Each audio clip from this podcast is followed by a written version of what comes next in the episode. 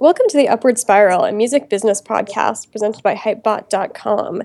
Today on the podcast, we are talking to Theda Sandiford, who is the VP of Commerce at Republic Records and Island Records, where she handles VEVO, Spotify, YouTube, and more. Uh, she got her start at WBLS and then became the first black programmer of a major market country station. In 1994, she was nominated for Programmer of the Year by the Country Music Association. Uh, she then moved to Billboard, making her another Billboard alum, uh, and then went on to work at Def Jam. After spending uh, time working at an online game startup, she came back to the music industry, and that's where she wound up at Republic. We're going to talk to her about big data, music streaming, and gaming startups. I am Courtney Harding. I run media strategy for Muzooka, a music startup. And I'm Kyle Bylin, a user researcher at SoundHound, a music ID and search mobile app. And as I said at the top of the show, we're joined by Theda Sandiford. Uh, say hello. Hi, thanks for having me. I'm very excited to chat with you today. Awesome. Well, we're really happy to have you on. And it's, you know, we're both Billboard alums, so it's always good to meet another person who is part of that crew. Um, so I wanted to start off because you posted something pretty interesting on your Twitter feed yesterday. Um, and you posted that, uh, that what you posted was Facebook recently closed a deal with the NFL to distribute video along with advertising from Verizon. Uh, Republic Records would like to get in on this. So that was what you tweeted, and I'd love to have you elaborate a little bit more about you know what you meant by that, what you think that could look like, and if you see this as sort of an interesting direction for labels to start moving in. Well, it's interesting because uh, the content that we post on YouTube is is promotional. Uh, uh, excuse me, content we post on YouTube is actually paid. Um, so even when fans post something, we can claim that and generate revenue from that. Now, you would think that same kind of a business model could, appro- could apply to Facebook. Um, so, we've done some testing with some uh, video ads and found them to be very effective um, engagement drivers uh, to uh, raise awareness for other streaming content that might be available. Not so much of a driver for driving something that's download content, but streaming equals streaming makes perfect sense to me. Uh, so, I would very much like to see a similar monetized uh, video strategy between the labels and Facebook. Um, you know, technically, I can't upload full length content there, and it can very easily go much more viral.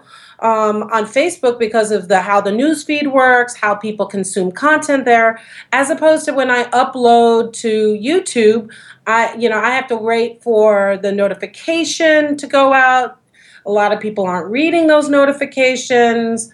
Um, if they land on their page, you might miss that there's a new video that's been added.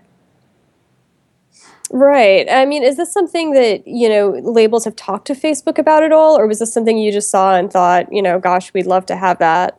Well, a couple months ago, I, I, had a conversation with Facebook and said, "Yeah, when are we monetizing?" And they're like, "Oh, well, you know, we're doing some tests, and we're uh, we got a couple of advertisers in as beta." I was like, "No, I feel like as a content distribution platform, um, we should be there." So I'm I'm you know I had brought that question up to corporate a couple of months ago, and they said that they're the very, very early stages. I, honestly, I don't see it happening this year, although it should. Yeah, I mean, maybe Mark Zuckerberg's too busy with his book club now, but yeah, that or trying to create contests for Oculus Rift. Yes. Um, I mean, what about other social platforms? Do you see, you know, movement in this direction with for instance, Twitter or with SoundCloud or Instagram or Vine or anything like that? Well, it, it, you know, I wish we could on Instagram. You know, it would be lovely to be able to hit a link and link out somewhere, but I, I don't think they're ever going to do that. They want to keep people within the network. Um, and it's a great strategy for them, not such a great strategy for marketers um, or people who want to drive commerce that they can directly tie um, what actual marketing initiatives they took on the platform and you know see the result on the other end. It's you really have to be very clever to figure out if that funnel is actually working for you or not. And you can say hey listen it's great for awareness. It's great for brand building. I've built the number of followers that i have. I got more people subscribing to me.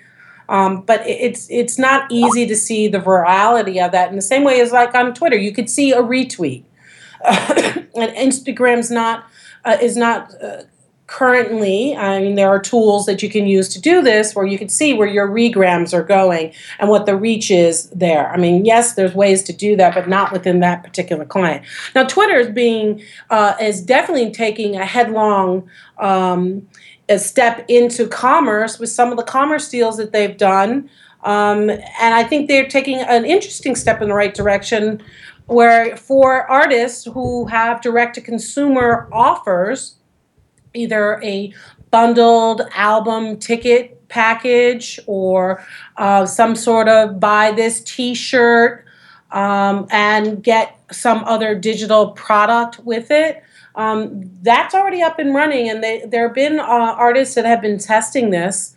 Uh, I'm waiting for them to expand their the the e-commerce partners that they're working with. Um, uh, some of the ones that we work with to build our, our artist stores uh, to actually have full integration there. But if you're running a flash store, a f- flash sale where you want to get rid of, you know, you have a box of 500 t shirts that are still sitting around left over from your tour running a flash sale on on Twitter uh, is a very effective means to you know count it down. This is only available for the next hour or so. You can move units on there, and it's it's pretty impressive.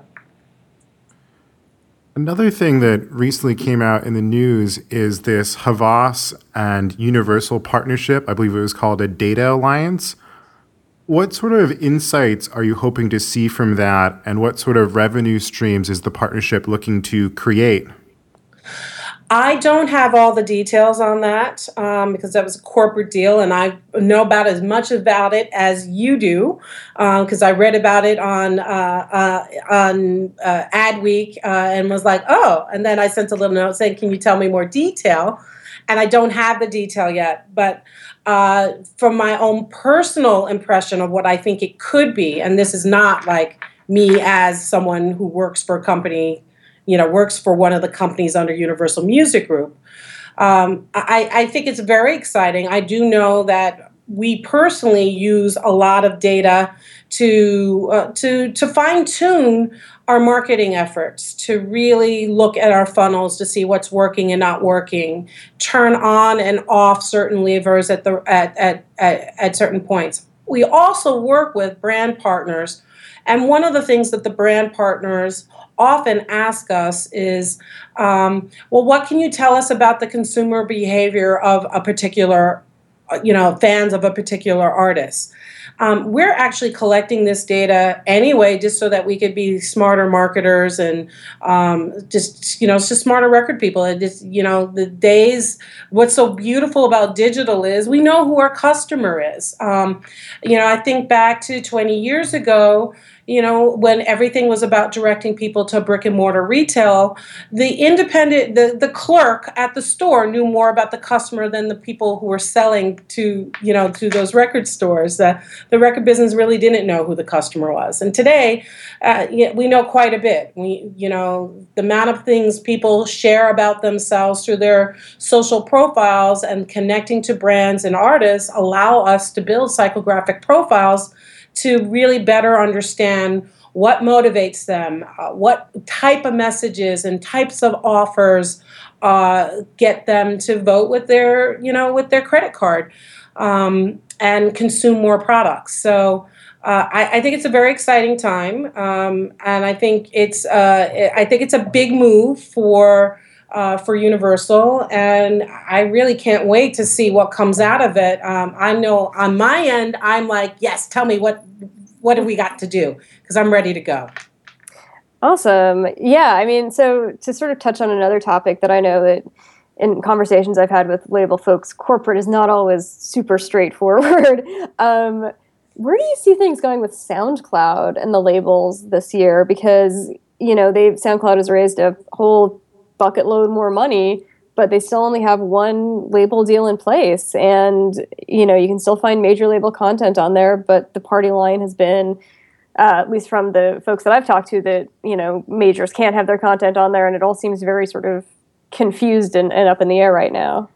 Well, I, I can tell you we don't have our content on there. Um, and I, you know, I love the tool, but, you know, the reality is uh, the download business is is cratering fast.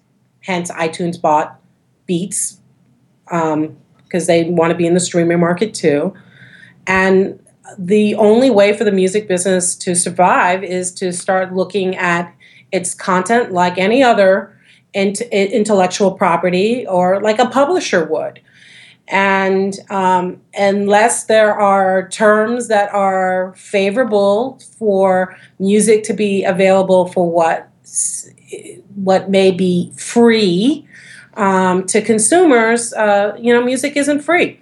Um, and I think that there needs to be terms that where the labels and the artists and our partners and the publishers actually can can make some money here. Um, we just can't give give it away for free anymore, and I think a lot of it has to do with the business model that SoundCloud has chosen. And I, think you know they've raised a lot of money. They got a lot of smart people over there they will figure out a business model that makes sense for both them and the music business to coexist. But right now, we're pretty far apart. What do you think SoundCloud could offer if they if SoundCloud did in fact do deals with the labels and you know ever came to an agreement where you know everyone was was pretty satisfied? What do you think they could offer that's not currently being offered in the market? Like what would differentiate them from Spotify, Rdio, Beats, Deezer, et cetera, et cetera, et cetera. I mean, the one thing that already differentiates them from all of those uh, uh, other streaming services is their usage already. They already have a large audience. That that's they're already their number one differentiator. Now, how do they build their product in a way that can create more revenue for them and the business? I, am not sure yet. And I don't know if it's going to just be a strictly advertising model, which is the current plan that they have. I, I don't I don't know. Smarter people than me are going to have to figure it out. Right now, experts are saying that music streaming is going to penetrate the mainstream market by about 2018. Do you agree with that? And if you do, how does that square with decisions by artists like Taylor Swift to pull their content from the service?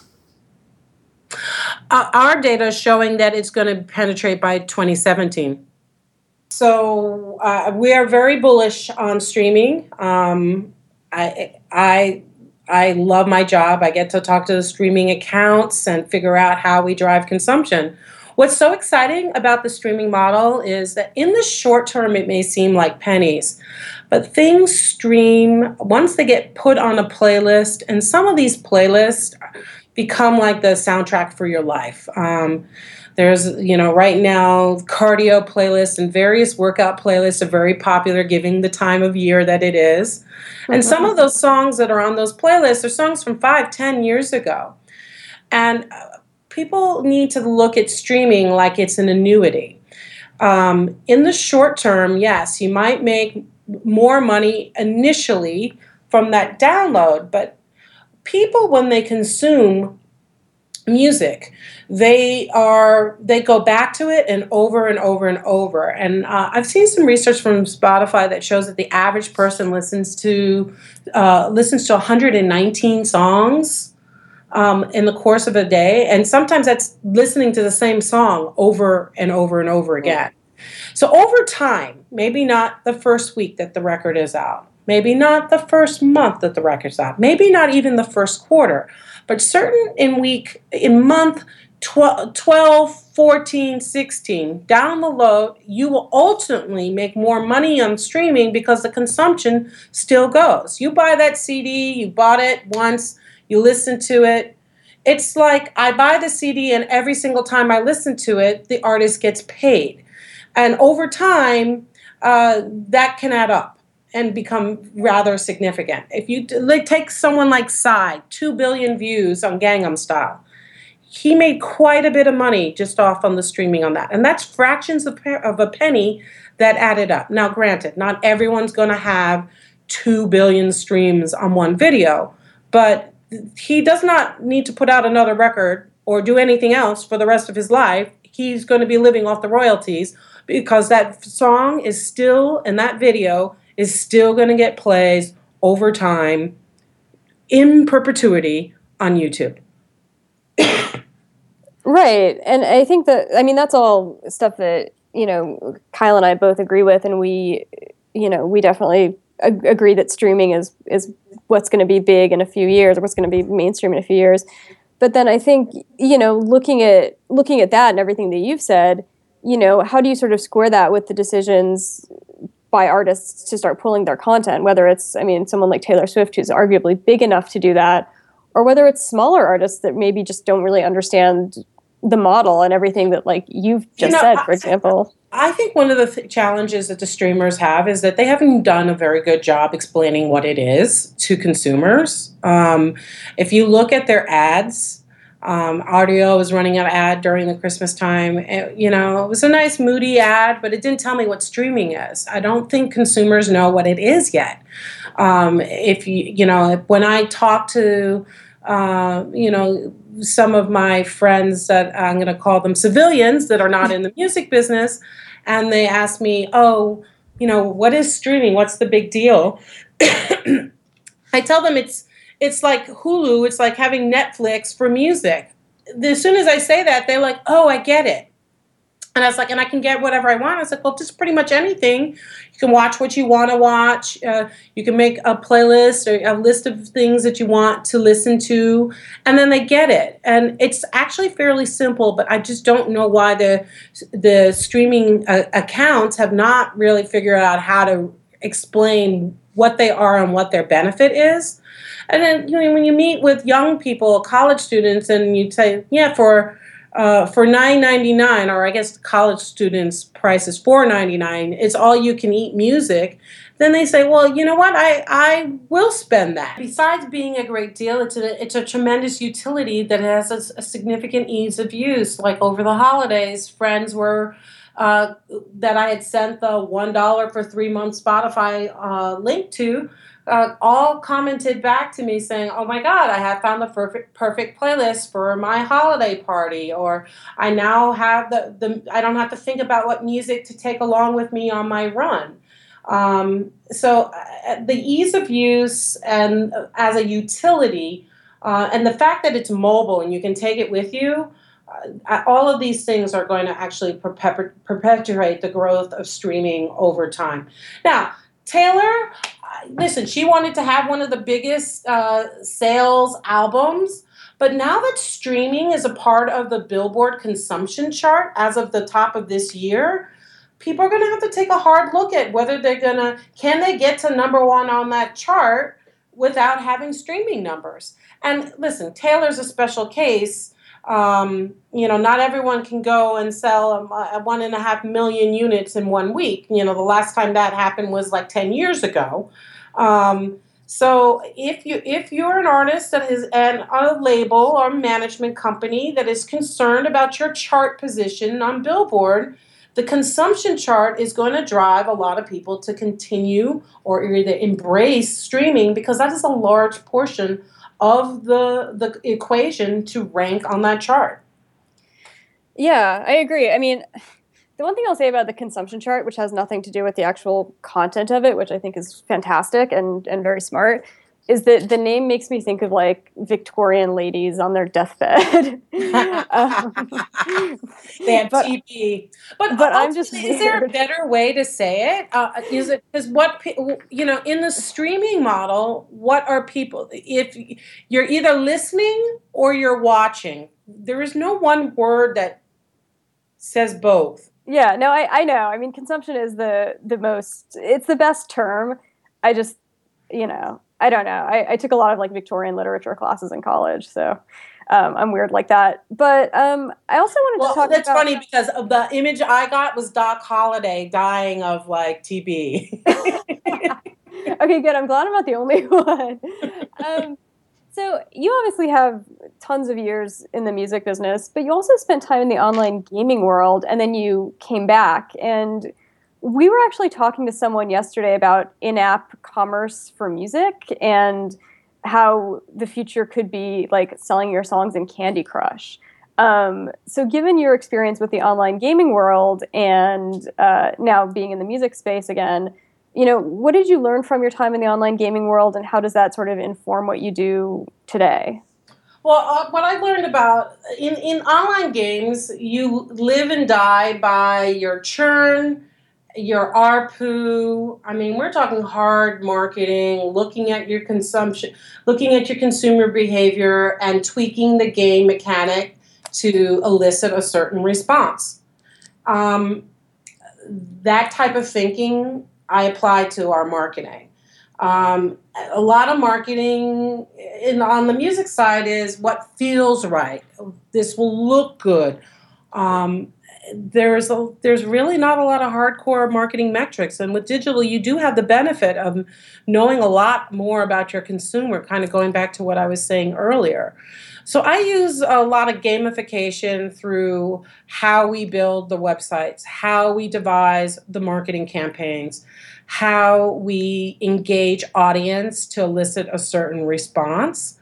Um, and I think you'll find that there are a lot of tools that are available now that that do that allow people to do that. And there are a lot of apps. Uh, mobile communities that allow you know perform these certain actions win these points which you can redeem towards x right a t-shirt a hat a ticket getting to the front of the line to be able to purchase something all of these are as, as all part of gamification um, so i think you'll find that there's a lot of gamification uh, applied in how a lot of these mobile apps actually get people through the app to one learn how to use it and two get them re-engaged and constantly keeping them engaged. Uh, I, I, think on the mobile side um, and in gaming in a way I, I you know I, I, reached out to candy crush like two years ago but I don't know if we can sell something within Candy Crush. We probably could license music to Candy Crush, but that's like that's small ball money. I think um, I, I think there's probably greater opportunities to build artist avatars within and snippets that of songs it, that could be shared as packages within messaging apps I think there's a new revenue opportunity there. How about releasing a Kanye single in the Kardashian game? I, I don't know if anyone's going to buy it. Like uh, you know, if if the if the if the new music business is streaming, how do you get paid off of that? Yeah, that's true. That's true. I mean, I you know I threw that out there kind of as a joke more than anything because I know that people have spent you know hundreds of dollars in some oh, cases oh, I, in I've, these I've spent, games. Easily spent over a hundred dollars in the Kardashian app. I'm like I'm a list. I'm totally all about it. I what I love about it is is they they it take it mirrors what we as marketers do in real life for our artists and, and turns it into a game. I just find it so entertaining. Um, but yeah, I mean, listen, if I'm in the Kardashian app, maybe there's an outfit that was the uh, the outfit that uh, Lorde wore on on the American Music Awards, and that is only available. You know, we licensed her name and likeness, and you know, again, you know, we'd have to probably do a deal with the whoever designed the outfit but to, maybe that is one of those things where you have to use your in-game currency to be able to purchase. So i, I think those it, virtual goods um, ways in which artist names and likeness in uh, with snippets of songs attached to that I, I think all of that is possible. Cool. Yeah i think that's that might be the future. That might be what what happens in 2015 is we're all getting our our music stuff in Kardashian world. Um, well, thank you so much for taking the time to chat with us. Um, I appreciate. If we want to find you on the internet or on socials, where can we find you? Well, I'm I'm on Twitter mostly. I love I, I love Twitter as Bond Girl with a Y. I'm I'm all over Pinterest. You can't miss me. I'm just my name, Theda Sandiford on Pinterest and uh, Tumblr, uh, uh, Austin Yankee and well you know i'm on linkedin I, I, pretty much do actually look at every single one of those messages i do get and uh, eventually i do respond to everything but uh, i'm not hiding on the internet awesome. Great. Well, thank you so much. We really appreciate it. Thank you, guys. All right. Have a great day. Take care. Well, that's all for this episode of The Upward Spiral. Thanks to Hypebot.com for helping me put this podcast out. If you have any questions or comments, email us at upwardspiralpodcast at gmail.com and be sure to follow us on Twitter at upwardspiralpod. And don't forget to subscribe in iTunes. If you like the show, please rate us highly and submit a review. Thank you for your listening.